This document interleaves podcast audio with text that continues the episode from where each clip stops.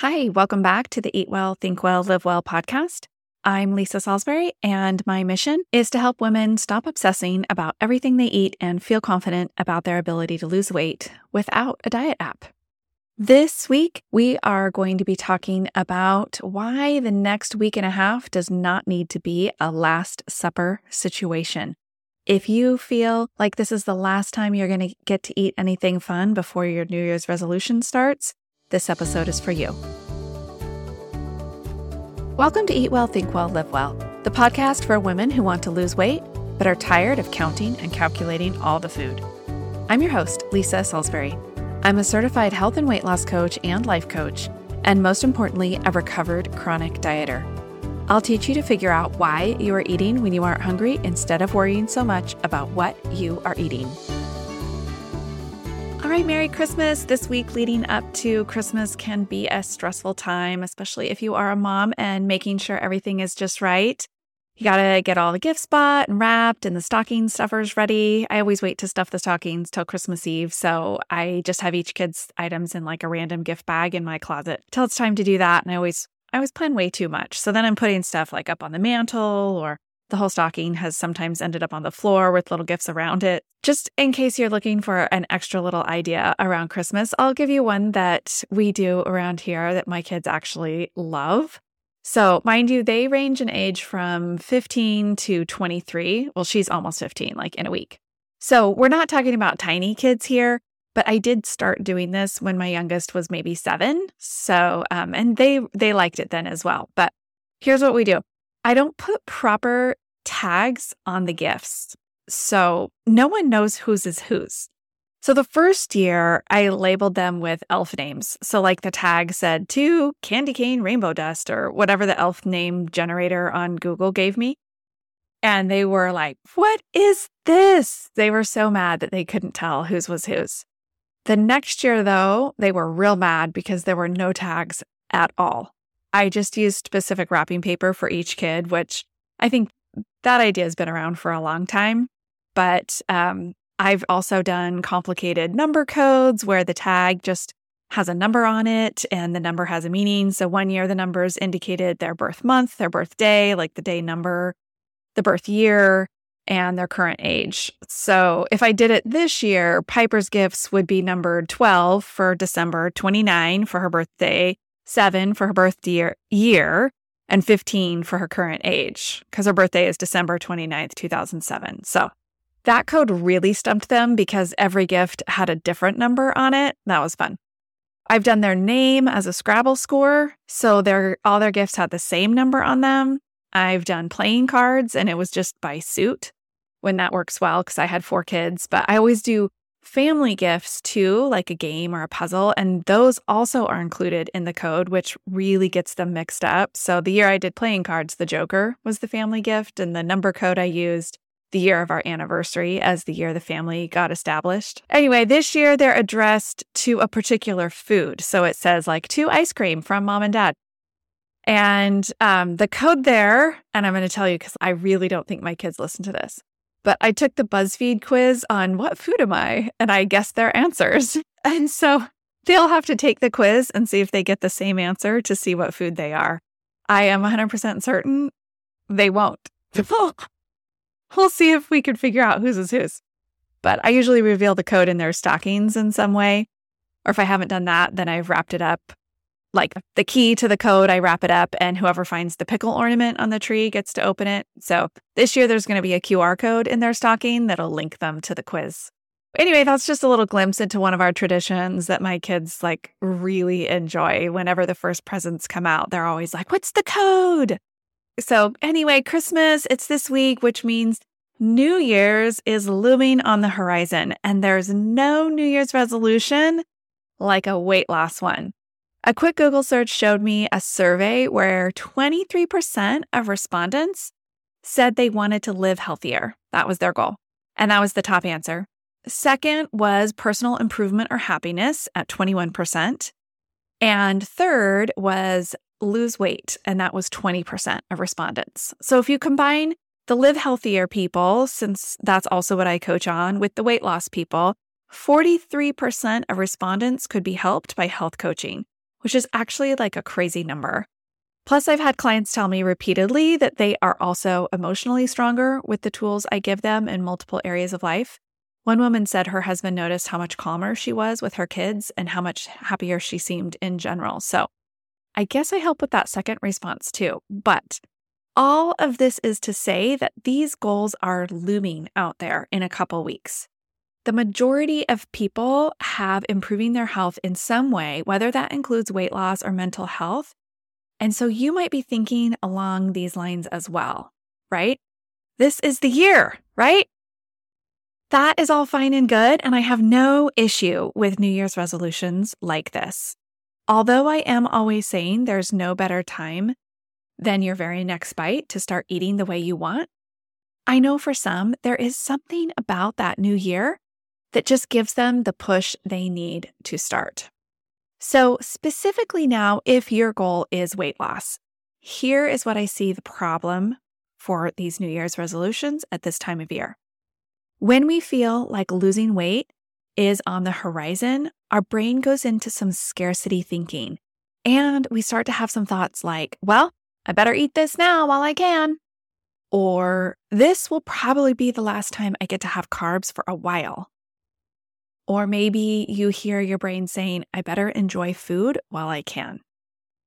This kind of piggybacks on last week's episode on diet mentality thoughts. So, last week I talked about some of the diet mentality thoughts that still come up for me and what I do about them. And I gave you some strategies to reframe those and talk back to your brain. And we need to do that here with these thoughts as well. And this also, incidentally, if you're listening to this at a different time of year, this comes up also on Sunday night because we always restart on Monday, right? So, Sunday night is the biggest time that we have these kind of Last Suppers. Um, it also comes up at the end of the month, like, okay, it's the first of the month or uh, the start of a school year. I see as as one time also that people are like, I got to get back on track. But listen, you do not need a Last Supper. You do not need to feel like everything is going to change and you'll no longer be able to enjoy food. That is your past diet trauma talking there. Of course, you think that you better eat this now while you can because you've never been on a diet before where stuff wasn't off limits. Of course, you think this is the last time you're going to eat carbs because that's the thing you maybe always cut out to lose weight in the past. Of course, you think you better enjoy food while you can because everyone knows diet food doesn't taste good, right? You know you're going to feel terrible and have some sort of sugar withdrawal symptoms. And all this is just, again, that past diet mentality, past diet trauma, even. It's that talking. And it makes sense though, because if misery is coming, we need to live it up now. This is a learned behavior and it comes up time and time again for chronic dieters, or even just those that are constantly thinking that you should do something about this weight, right? Because I've talked to some listeners who tell me that they haven't so much as tried tons of different diets like I have, or used all the crazy diet apps that calculate their food like I have, but they just are constantly thinking, I should lose weight. My clothes don't fit. I should do something about this. And that kind of thinking also sounds to your brain like misery is coming. And so we tend to eat all the things.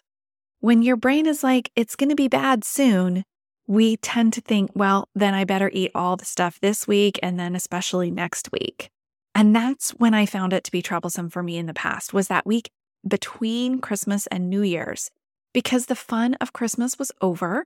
The gifts were opened. I was just left with the drudgery of returning and exchanging all the clothes that didn't fit the kids, put away the decorations, and then the diet was coming. And my former dieting self would overeat and overeat that week. And I don't want this to happen to you. So, first thing to hear me say again, there is no need for this Last Supper, right? Because the good news is that you do not need to completely give up your favorite foods. I still eat pizza, pasta, desserts. I incorporate all the fruit that I want. I eat sandwiches and cereal. What I don't do the majority of the time, and what I teach you, is to not overeat that food. I heard Peter Attia say, when we are in the overnourished camp, we have to reduce the intake. And I thought that was such a good way to put it. I generally use the phrase overeating, but a lot of folks feel like they aren't overeating per se because they assume I mean binging, like excessive binge eating or taking full platefuls and then having seconds. But just thinking about being overnourished could also mean you are getting too much of a good thing. You can overeat a nutritious dinner. Because if you are feeling full instead of just satisfied, you're likely overnourished or overeating. And that's what we are tackling with my program and what I teach. You don't have to have a Last Supper because you aren't going to stop eating the foods that you love. You are just going to stop eating them in the amounts that your body doesn't love. If you think about how your body actually feels when you overeat, it's not great. You feel like your clothes are tight around the waist and maybe some cramping or just plain pain in your stomach. You feel full and a heaviness in your body and like you don't want to even move around or go for a walk. Incidentally, that is actually a good measure of full versus satisfied. If you eat just to satisfied, or what I call a positive three on the hunger scale, you would be able to go for a short walk afterwards. If you are too full to walk your dog in the neighborhood for 15 to 20 minutes, you are overnourished. That's not to say that you have to go for a walk after each meal, but it's a good assessment. Like, could I if I wanted to? I've got a whole episode on the hunger scale. It's actually way back, episode one. But briefly, this is the tool we use to make sure we are hungry before we eat and that we're getting just to satisfied at our meals and then stopping. So, when you come from that overnourished camp and then go to eating this way, where we wait for hunger to tell us it's time to eat and then eat just to satisfied, you will lose weight. It's honestly as simple as that. We really can rely on our bodies to help us to know how much food to eat. Now, when Peter Attia, when I heard him say this, he was talking about restrictions. Then what would happen is either a calorie restriction, a time restriction, or a food group restriction. And those are all diets and ways to eat. You can count your calories, you can cut out carbs completely, you can intermittent fast. But he didn't mention this fourth way, which is truly just to pay attention to your hunger scale to start to eat exactly the amount that your body asks for. Wait, wait until you actually feel hungry. We don't need to be snacking all day. We don't need to be eating six times a day. We need to wait for hunger until you're hungry enough to eat a meal. And then you eat a meal until you're satisfied and not full. So, I'm not telling you you need to learn about the hunger scale and implement it starting on Christmas Day what I am telling you is that there's no need to entertain thoughts of scarcity on Christmas Day about this being the last time you will be eating good food. I want you to eat good food, food that you like, year round. So when your old diet brain is telling you to enjoy it while you can, you can just remind her you'll enjoy it now and you'll enjoy it whenever you decide to plan it again for yourself. New Year's is a great time to set some intentions for the year, and if losing weight or achieving a healthier lifestyle is top of your list as well, I'm all for it, and I know I can help you with that. But please just don't use that as an excuse for this week or next to overindulge. Eat the foods that you want to eat, but just pay attention to your body and what she wants as well. And tell your brain there is no need for the panic. I'm currently filling my January calendar, and I do have space for a few more one on one clients. So schedule a free coaching session with me today, and we can discuss your goals, where you currently are, and if coaching is a perfect fit for you. The link to that calendar is in the show notes. I've got lots of space available next week to make sure that you are ready for your New Year's resolutions. All right, have a very Merry Christmas. Hey, thanks for listening today. If you're ready to get some personalized coaching from me, I'd encourage you to schedule a free strategy session. Visit www.wellwithlisa.as.me, or it's easier just to find that link in the show notes. We'll talk about where you currently are with your weight loss goals, and I'll give you some actionable tools you can start implementing right away. Thanks again for joining me, Lisa Salisbury, in this episode of Eat Well, Think Well, Live Well.